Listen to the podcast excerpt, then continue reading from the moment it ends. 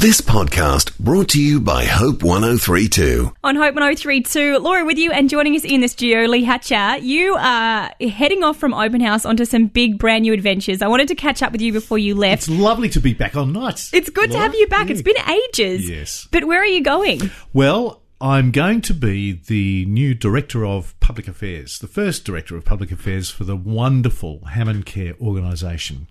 It is a world leader in aged care, palliative care, and dementia care. It has a rich, marvellous history which goes back to the centre of Sydney in the early days of the Great Depression, where a guy called Robert Hammond, who's the Anglican minister there, set up um, relief centres, emergency employment bureaus, housing for really, really needy people in the midst of the Depression. They pioneered when when no one else was doing aged care in the fifties.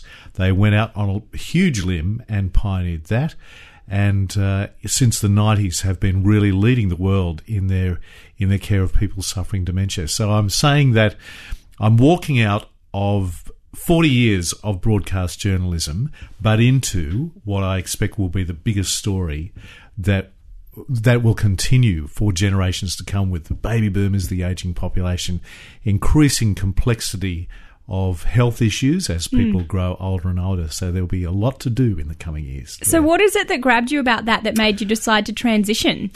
Yeah, I've I've known of Hammond Care for quite a while. Actually, um, I interviewed a woman called Meredith Lake on the program last year, who's the author of a book about the history of Hammond Care, which tells the story of who Robert Hammond was and what he did. For instance, he cashed in his superannuation just before he was to retire to buy this rather large tract of land at what is now Hammondville, a suburb southwest of Liverpool, to build cottages for blokes and their families. And they had to be married, they had to be um, family men, they had to have been evicted from their home.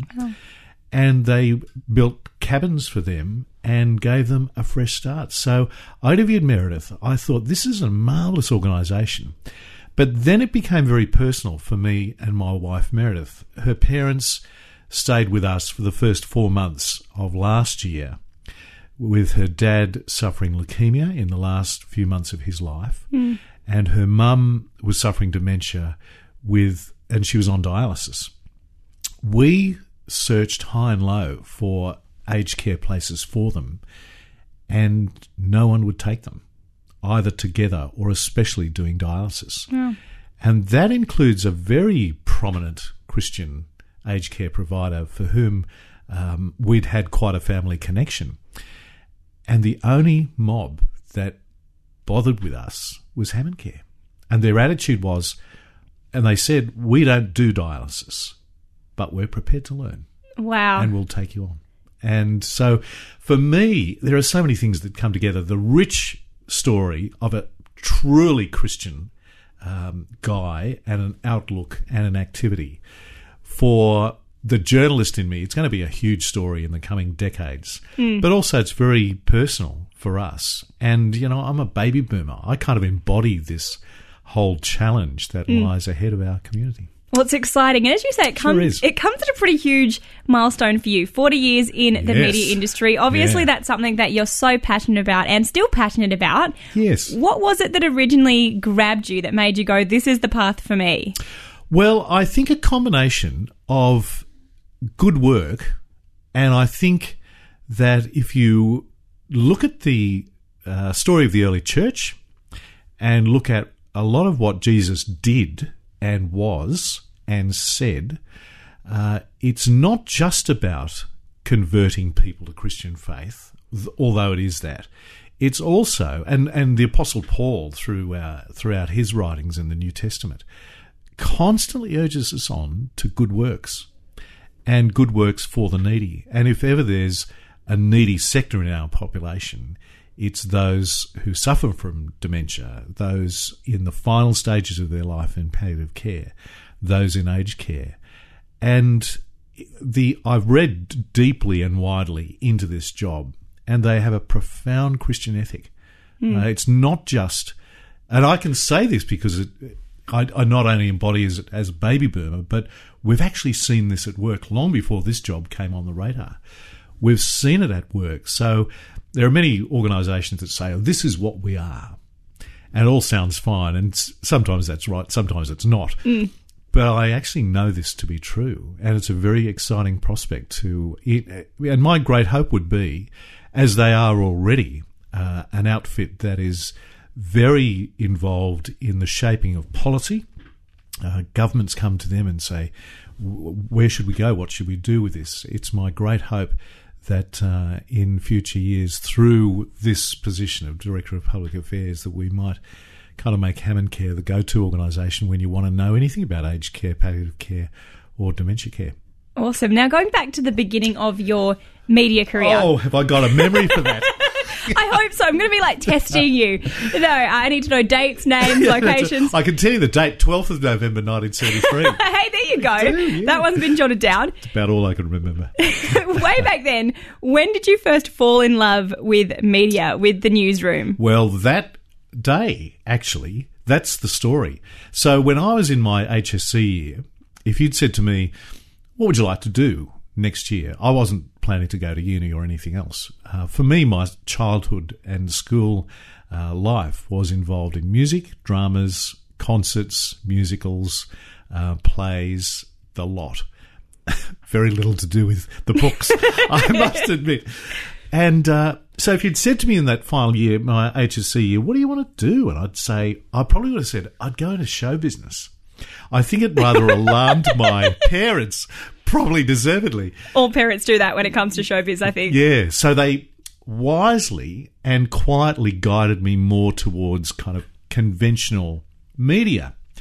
And uh, by the time I finished my HSC, I actually had the offer of two jobs as office boys, one at 2W uh, and one at 2GB. And they said they were great listeners of 2GB because it was the key station of the great Macquarie network.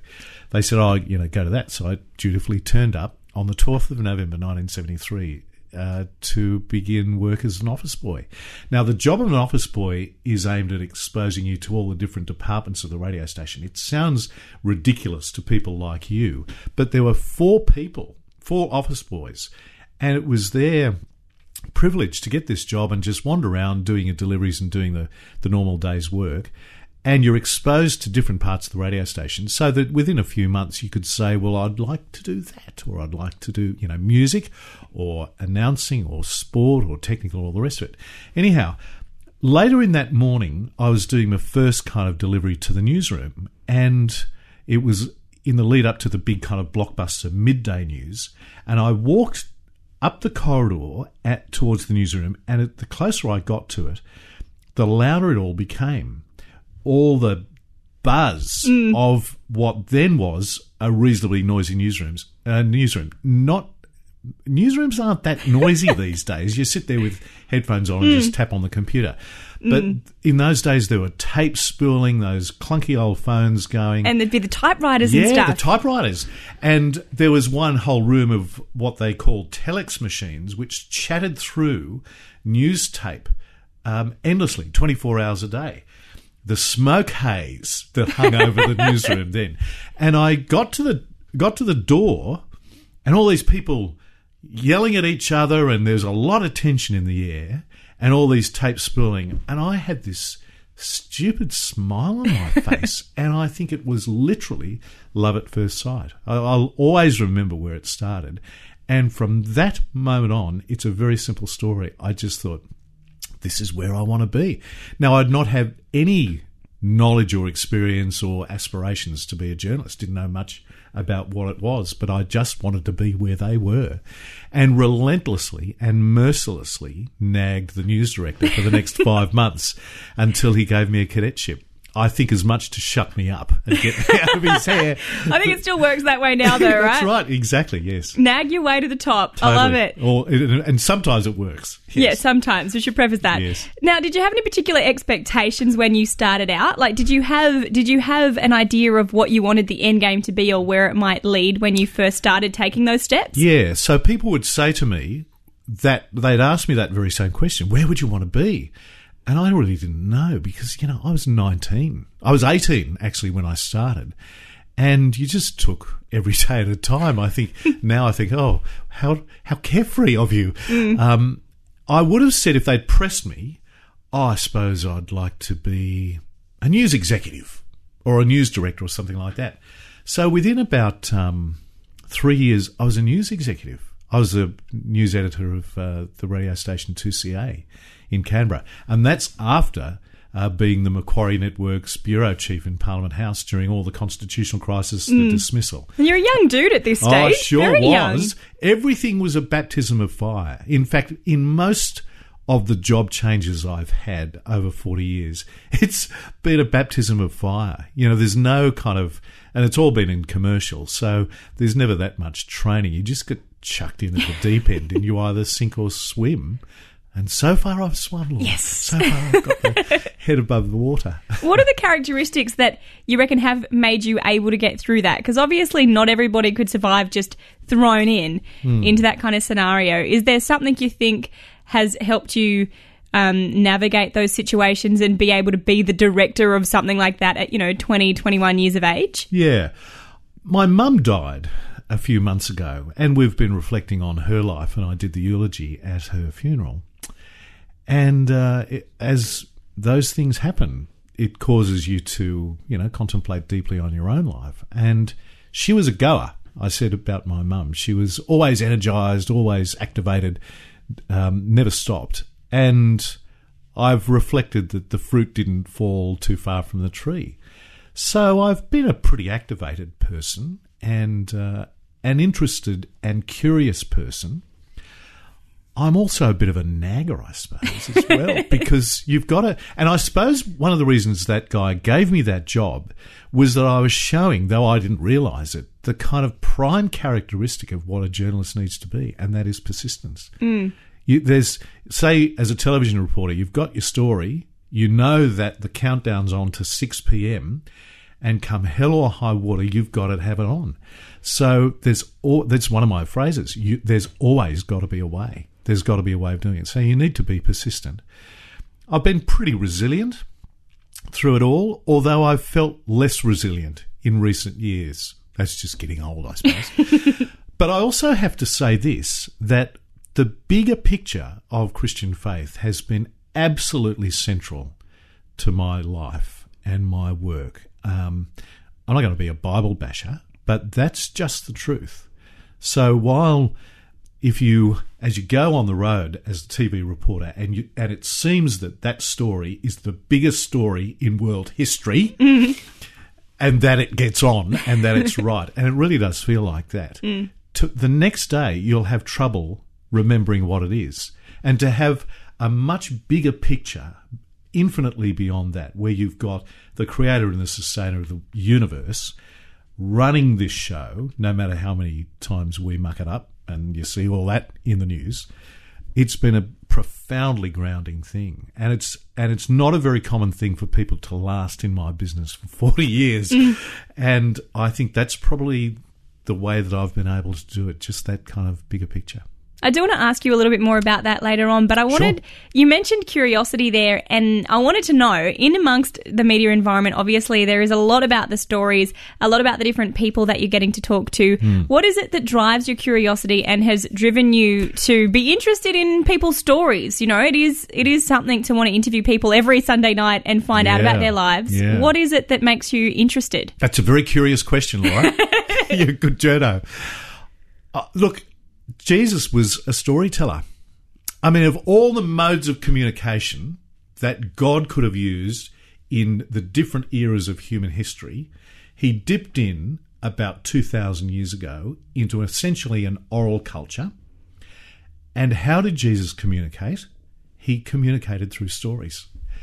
And I know as a, a speaker, when you're doing a talk and you get to a story, you can almost feel the radar of people mm. pop up and you have their attention. They've kind of re engaged. I think we're wired for some kind of weird thing to be interested in the stories. And oh my goodness, the stories we've had on Open House. If you'd said to me, what do you think you'll get when you take on open house? What do you think the next three years uh, would be like and the kinds of people that you'll have on the program? I could never have imagined the depth, the breadth, the insight, the wisdom, the, the names of the people that we've had Mm. on, all with wonderful stories. In fact, I said to my producer, Claire, when I started, each person who hosts a program like Open House will shape it uh, according to what they, how they're wired and their own experiences. I said, I really just want to tell people stories because I think that's what arrests us. And I used to teach a preaching course at the Sydney Missionary and Bible College. I did one whole lecture, one week was on the story because I know the power of it. Hmm. And I didn't know how many stories we'd get, didn't know how successful I'd be at extracting those stories. But oh, it's just been the most amazing ride to tap into those kind of stories. It's the hardest question to answer, but I'm sure you do get it all the time. What has been the biggest story, the highlight, the interview that you have really been touched by the most over your time at Open House? I'll isolate it to Open House because over the last 40 years, Oh, no, that's right.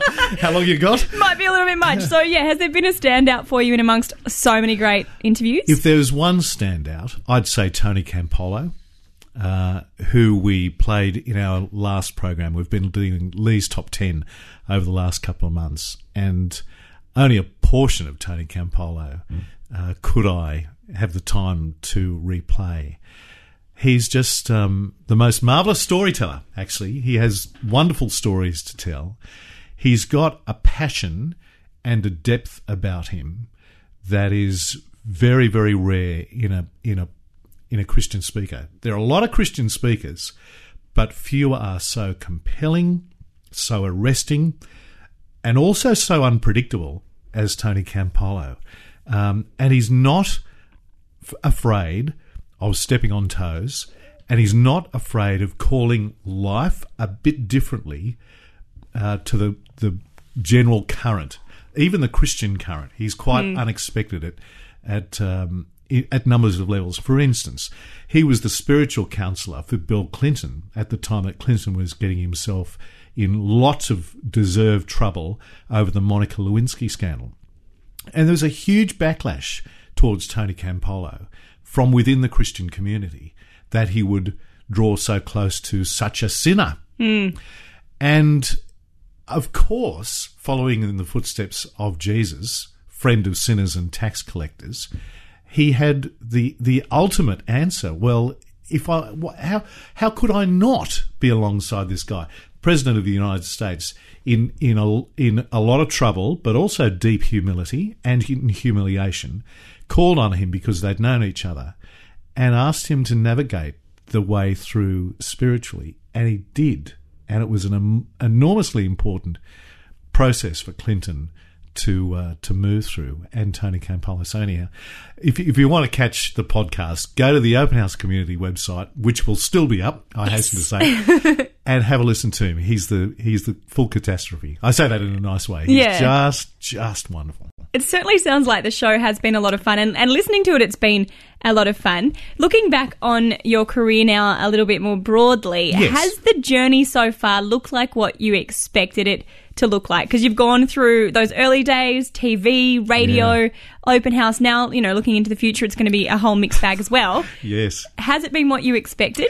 No, not at all. I mean, I think it's been. If you'd had, if you'd said to me, well, what are your expectations, as you said before, at 18, well, that expectation was fulfilled by 21. So who am I to say, I think who am I as, who are any of us in the pace of media change, for instance, in our industry? who who can possibly call what's going to be there say 5 years ahead? No one's got an hmm. idea.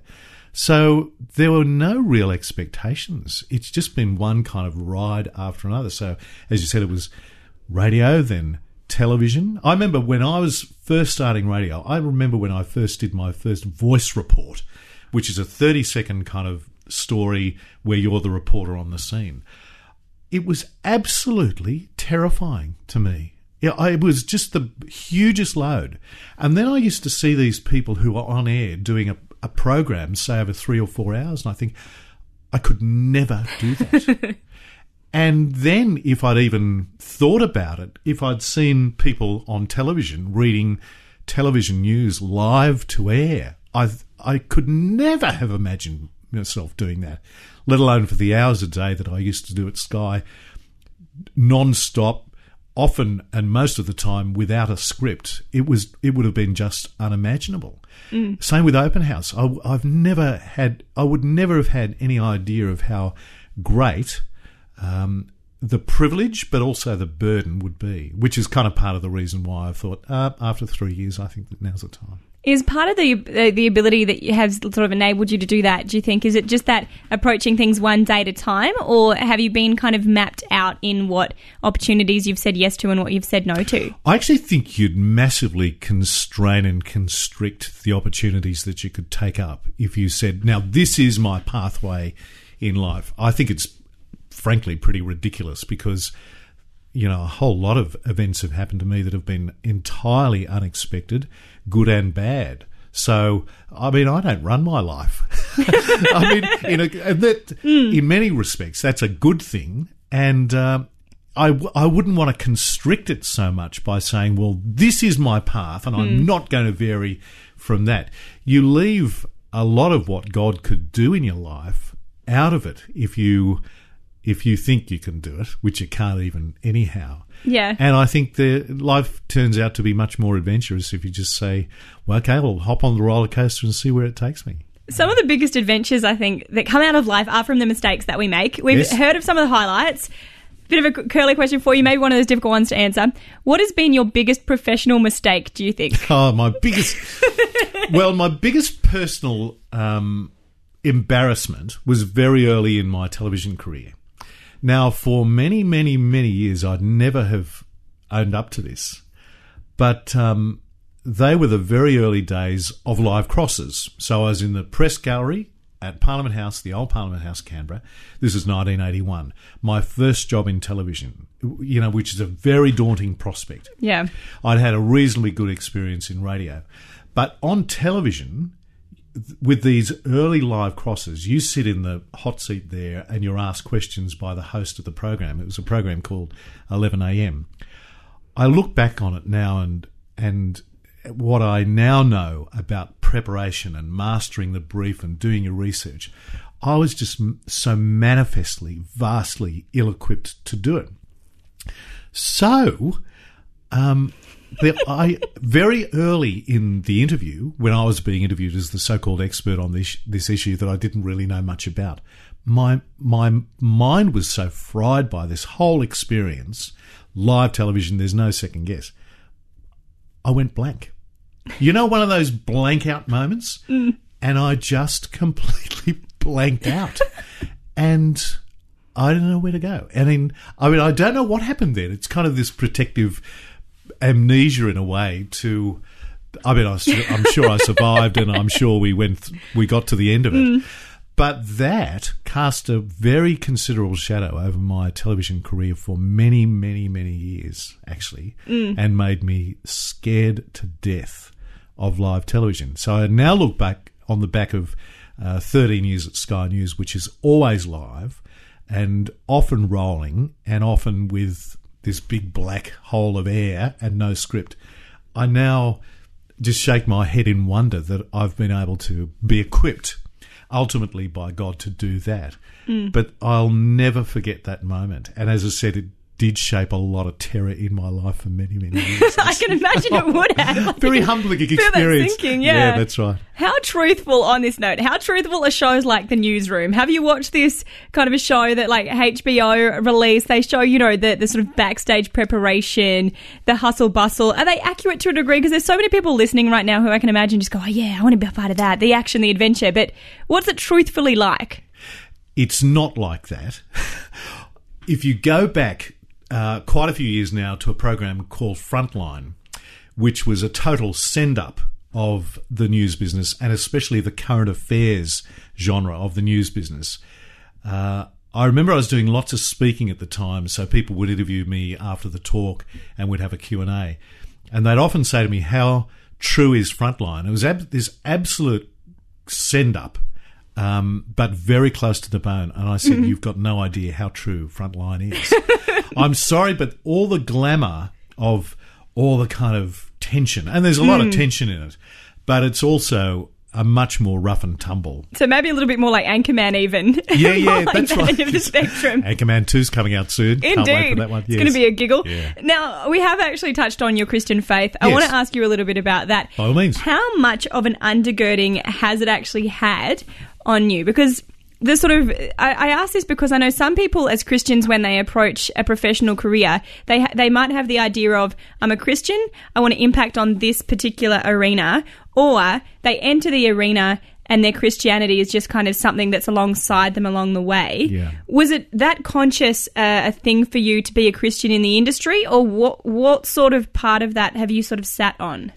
No, it wasn't something that was conscious that I thought I must go into the media because I must have a voice for Christian faith. Um, with everyone who's employed me, and I've always been in the broadcast news business, they've not employed me as a Christian. So it's not my job to be a Christian, be a Bible basher, or be a proselytizer.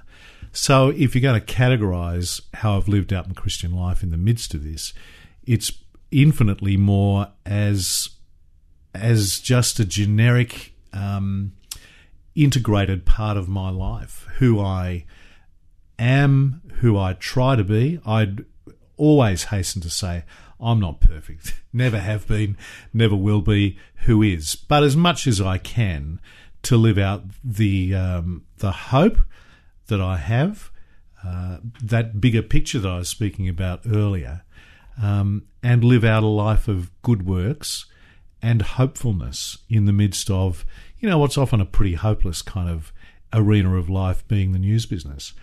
Um, I think the Christian community is always or often too focused on almost notching up notches on their belts of Christian converts, you know, people who've who they've argued or debated or you know convinced into uh, following Christian faith. I've never been one like that. I don't think I'm that kind of personality because I think your personality does shape who you are and how you play that out, and that's a God-given thing.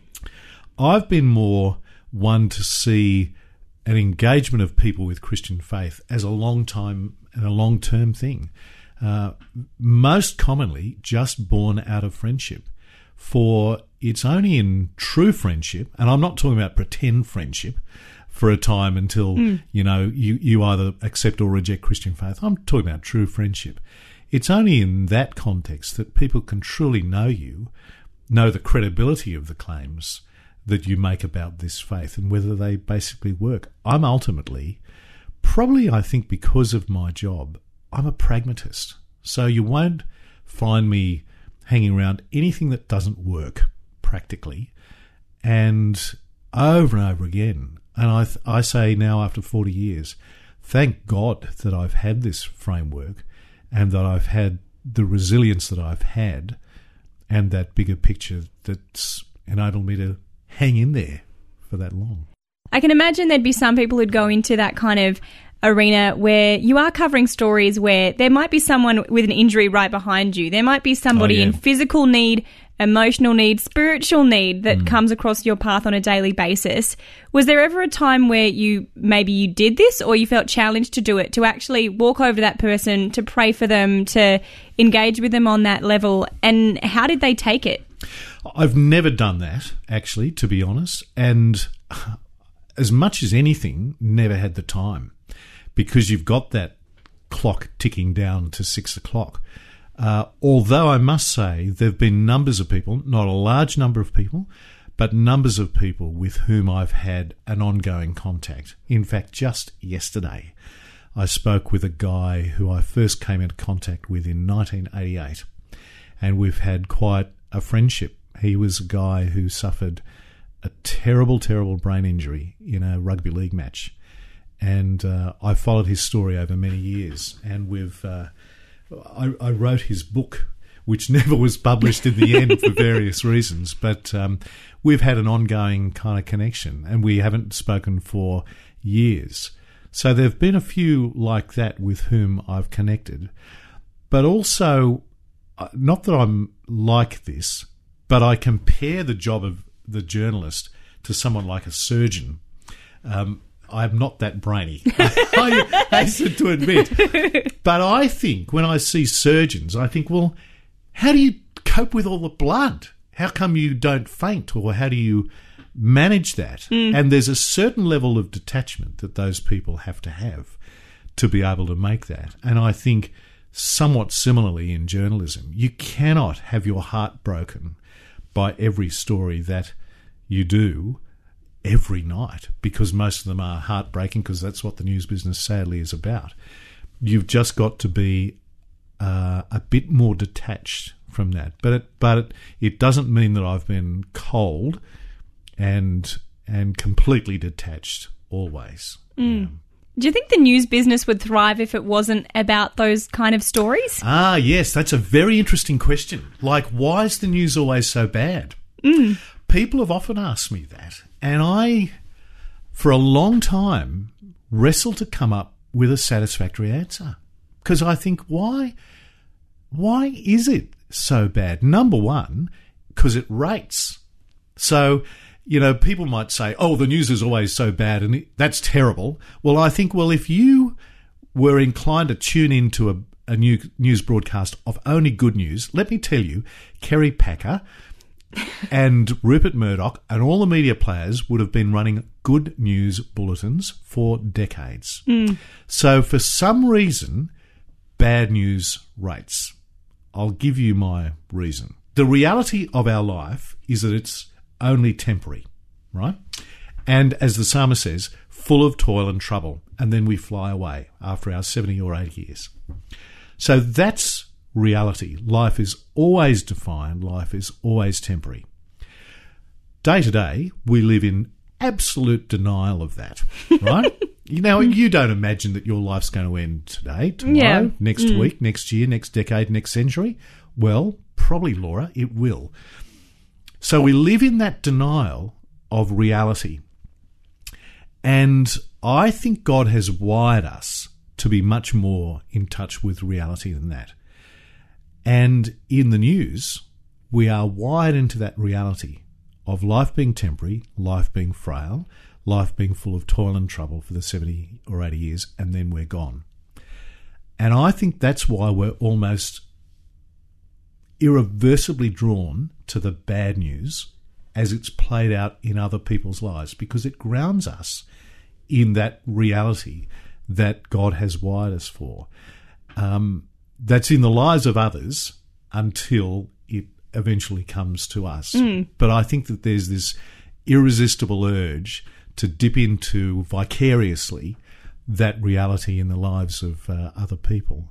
There, there can be, I don't think, any other explanation for that because we're just wired to be connected with the bad news. As I said, otherwise, Rupert Murdoch, Kerry Packer, all the media moguls would have been giving us good news bulletins hmm. for a whole lot longer than It's that. probably that if it was too good, people would think, oh, you're not telling me the truth. Like, you wouldn't trust them if Yes. they only said good things. because we know the reality that life is not always good. It's not that we wish it that way. That's just how it is.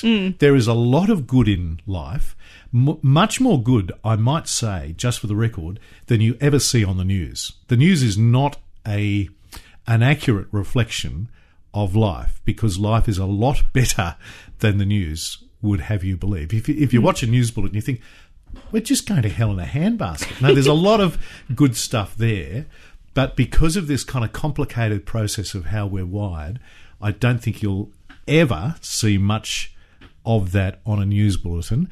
Other than the soft, warm, furry, fuzzy animal story at the end, which is always supposed to leave you feeling very much better about the world, so mm.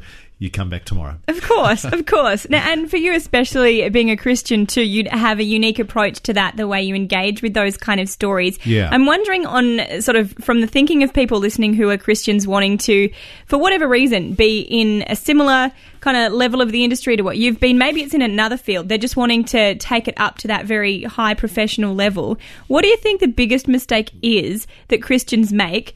Trying to move into those high end secular or even Christian industries? That's a really big and very interesting question. I'd probably answer it in a number of ways. I think one of the things, this is probably one of the things, the greatest thing I've learned during Open House, and it's part of the reason why I'm leaving the program. I said in the announcement a few weeks ago of why I was leaving that um, to an extent no one would ever understand. The Open House juggernaut is a huge thing to navigate each week.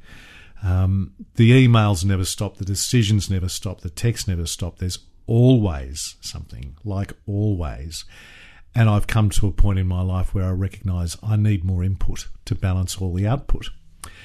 So, one of the biggest things I've learned in talking to some of the great ones that I have is the need to have work life balance, is the need to rest. And I think no matter whether we're Christian or not, um, we're not very wise, especially today because our world moves so fast, especially in communications, especially in social media, new media. We're, we're not good at switching off. We're not good at being still. We're not good at being quiet. We're not good at thinking.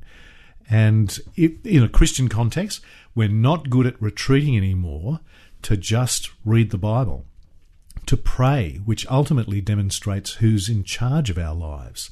So I think that's that's one of the great cautionary tales that I would bring, um, based on my own experience, but also the great wisdom of many of the great ones. Because I've often said to them, you know, how do you keep your faith fresh in the midst of the important work you do, or the significant work, or the amazing organisation you've grown?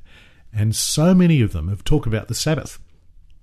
Uh, I, Michael Cassidy, the founder of African Enterprise, uh, said to me, if I ever have a minister who comes up to me and says, "Oh, I've been working so hard for God, I haven't had a holiday for four years," he says, I say to them, "Sinner, repent."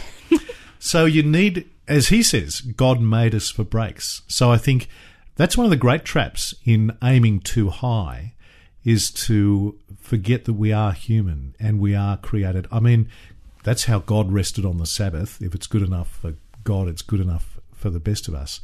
The other thing I'd probably say about how to connect with people, um, if you're aiming at high levels for with the Christian faith, is is recognise that it's God running the show, not you. I think that's one of the most powerful lessons that you can ever learn, and you'll likely learn that in any field of endeavour, and no matter how high you you go, that ultimately you're only there uh, dependent on the creator and the sustainer of the universe. Though you might be very tempted, and no doubt will be tempted to do it all in your own strength, but the realization that it's not about you and you are actually pretty frail, you are pretty vulnerable to all sorts of things, um, I think that holds the secret to uh, a life of integration in reality rather than thinking I'm running the world because I've seen so many of those people come such a cropper. For a time, you know, they're like the shooting star and everything's dazzling and everything's seemingly successful. But especially in this business, it mm. really doesn't last long. And if that's been your life, if that's who you are, if that's what your identity is, who are you when it's over? So you've got to have that that integration in reality and a recognition that it's it's not your show, buddy. Mm. After all, one of the biggest um, moments in your life that defines you in a public sense and probably personally as well was the um, sort of battle that you faced with chronic fatigue syndrome. Yeah, yeah, sure. Back in the late late nineties, early hmm. two mm. thousands, that was a huge time in your life. Where, as you say, you were taken out of your work. You didn't get to do a lot of that stuff that potentially could have been defining you, and you had to learn to rest. Yes. How much of that phase of life do you think still impacts on you now? Because in some respects it was quite a while ago, yep. but it is still recent history. Is it real and near for you now? Yeah. When you lose two and a quarter years of your life from a very busy, very active, very fulfilling life, uh, as a father, husband, father of four kids in the prime of family life, a very high profile job, newsreader, news reporter, chief Olympic correspondent for Channel 7 you suddenly lose it all and go into significant physical suffering as well as so much loss loss of health, loss of finances, loss of job. I mean, I reported the unemployment figures for 25 years to become one of them myself. You don't go through all of that and easily walk away from it. It was an enormous upheaval in my life and yet an enormously significant time for me. In fact, I've often said to people, I don't think I would have been able to do open house in the way I've been able to do it without having those corners rounded off and without that suffering actually and being in the in the midst of the wilderness and finding out a whole lot about the vulnerability of the human condition. I mean, some of the stuff that I've been talking about with you, I only got. I would never have had an idea of any of this before that. And people have often said to me, if you had the choice, would you go through the same experience?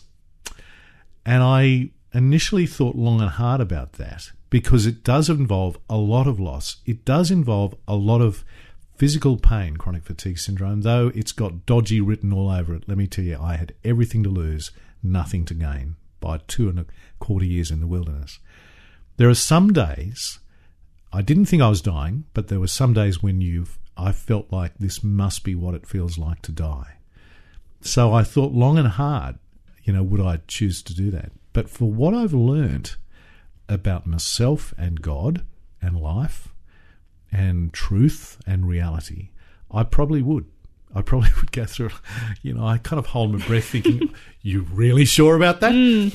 My wife would answer differently. She'd say definitely no. Yeah, yeah. But I think for the for the lessons you get, and this is this is just not with chronic fatigue syndrome. This is any suffering, Mm. and often the suffering goes on much longer than two and a quarter years, and often the suffering is lifetime.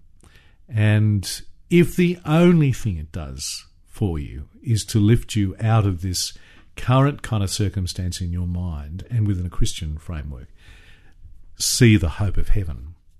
That can be a good thing. I'm not saying suffering is just this wonderful, marvelous thing that we need to just totally embrace and enjoy. There's there's not a lot of enjoyment in it, but I think for the lessons that it gives you about life, faith, culture, God, the the universe, I think it was an immeasurably important part of my life. And I find it interesting that it happened just after you'd done uh, like some theological study. Yes. You'd just been heavily into the Word of God, and I saw a picture actually where you also had some lovely long hair. Yeah, I know. I grew, my, I grew my hair and became a student again. totally looking groovy back in the day. Um, but why? Like, what was the reasoning behind taking sort of a, a brief moment in time out of your work to do theological study and and then to find yourself in that battle with chronic fatigue? Yeah, it's a very interesting bit of timing, and I've always said how amazing that timing was. To cut a very long story short, I nearly lost my life in the 1994 bushfires that roared through the Blue Mountains of New South Wales over about two or three weeks. They were just enormous. I've often come close to losing my life in the midst of my job. I've never come this close. It was really scary. And the next day, I went on a holiday and sat on the beach with almost a second go at life, reading a book called In Pursuit of Excellence. And there was a chapter of the book that I read on the beach about setting goals. And this happened within about a minute. And I thought, oh, what should I, what goal should I set? I've never been much of a goal person. Anyhow, I was doing, getting more and more invitations to go out and do talks at churches because I was a quote Christian in the media. I felt utterly, basically on the back of that traumatic experience on 11 a.m., freezing. I felt utterly ill prepared for it. So I thought, well, that'll be a good goal to set. I'll do, I'll do a bit of Bible study to get myself more geared up with that. I'll do some study on how to do a talk because I was good at one minute, 10 television scripts, 20 minute talk. How do you do mm. that? And I thought, all within this minute, why don't I just set aside one particular year where I might do some full time study? And I'll pick um, 1997 because it's the year after the Atlanta Olympics, which I had to do for Channel 7. Yep. So I got off of the beach and started doing that and did it. I had 1998, the year after, fully booked with talks. And then I fell ill two months after going back to Channel 7. Cancelled all my talks, didn't do another talk for three years. Wow. Um, before I did my study, I was never a reader. I was a broadcast journalist. so I, I didn't read a lot, but I had to read a lot of stuff. Lovely, wonderful, intoxicating stuff during this year of college.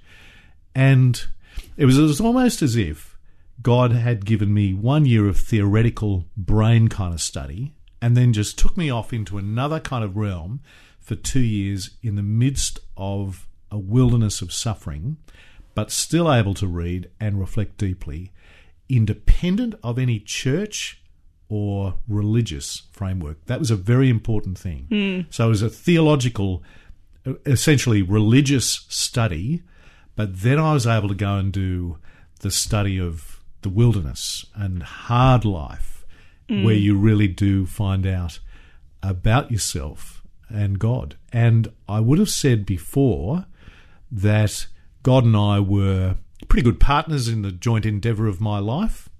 Well, I, I sure got that gap sorted out. And I came to believe in God not because someone preached at me that he was true or real. I actually came to know it.